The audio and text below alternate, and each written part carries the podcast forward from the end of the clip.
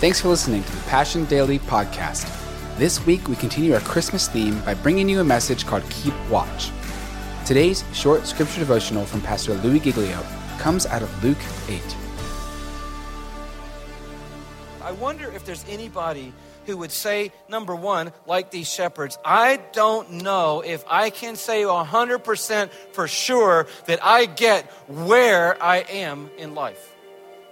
I, don't, I don't know about this job I'm in right now, and, and I got assigned to this particular group within my company, and I'm over in this other division in our region, and I'm working on this project that I didn't really set out to be working on, or I got transferred into this position, or so and so left and they moved me into that job, and I kind of started out on this track, but that didn't materialize, and so now I'm kind of over here, or I have a degree in this, but that field's not open right now, so I'm actually doing this, although it's not what I studied to do, and I feel like I'm gifted to do, but right now I'm doing this thing thing, or it was the only job available and I needed a job, so I took this job, or I started out on this program of study, but I ended up in this one or in this track, but I'm on that track. And, you know, I don't know why I'm not in, in, in Texas and I'm in Georgia, or why I'm not in Illinois and I'm in Atlanta. And somehow I'm just in a situation right now that I don't fully understand where I am.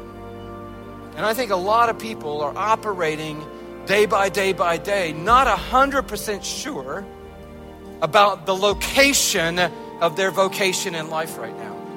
And they found themselves in a place, in a position that they don't fully get. And I just want to encourage you today that if that's where you're finding yourself, there is a God who is sovereign over your life today. He has not forgotten you, and He is still working to fulfill His plans and His purposes for your life, no matter where you find yourself. You see, I think the dilemma for people is we feel stuck, don't we? We get in a place and we feel like we're stuck in that place. We feel stuck for a couple of reasons. Number one, we can't see where this is taking us. And when we can't see where this is taking us, we lose hope about our future.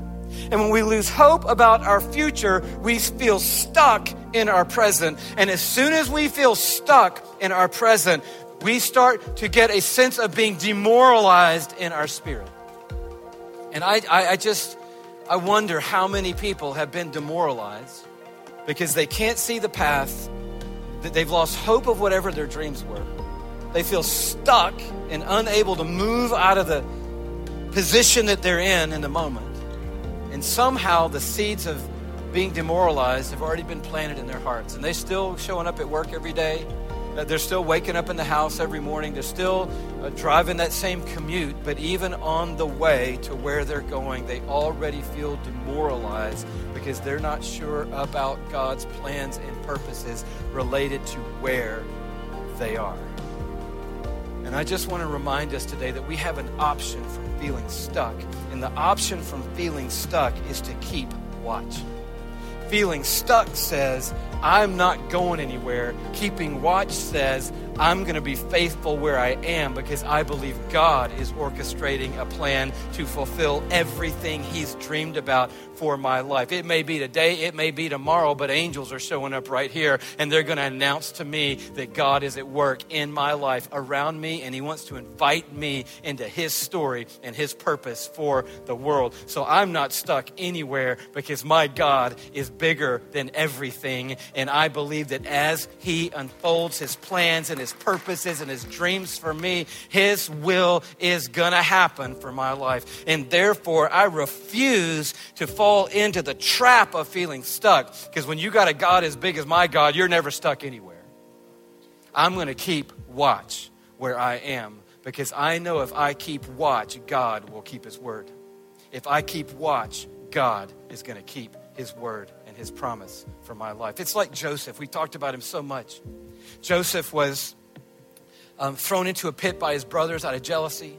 They abandoned him, sold him into slavery um, in Egypt eventually. He, he got in, in, in, a position of leadership where he was sold into slavery, but he was betrayed there and put in prison. And then, even prison, when some other guys got out of prison, they forgot about him in the prison. But at the end of the story, you remember this Genesis chapter 50, Joseph is raised up out of the prison to be like the ruler, second in command over all the wealth of Egypt. And a famine comes to the land, and the land is saved by Joseph's ability to interpret the dream of the Pharaoh. And as he saves Egypt in this day, he also saves the country of his brothers in this day.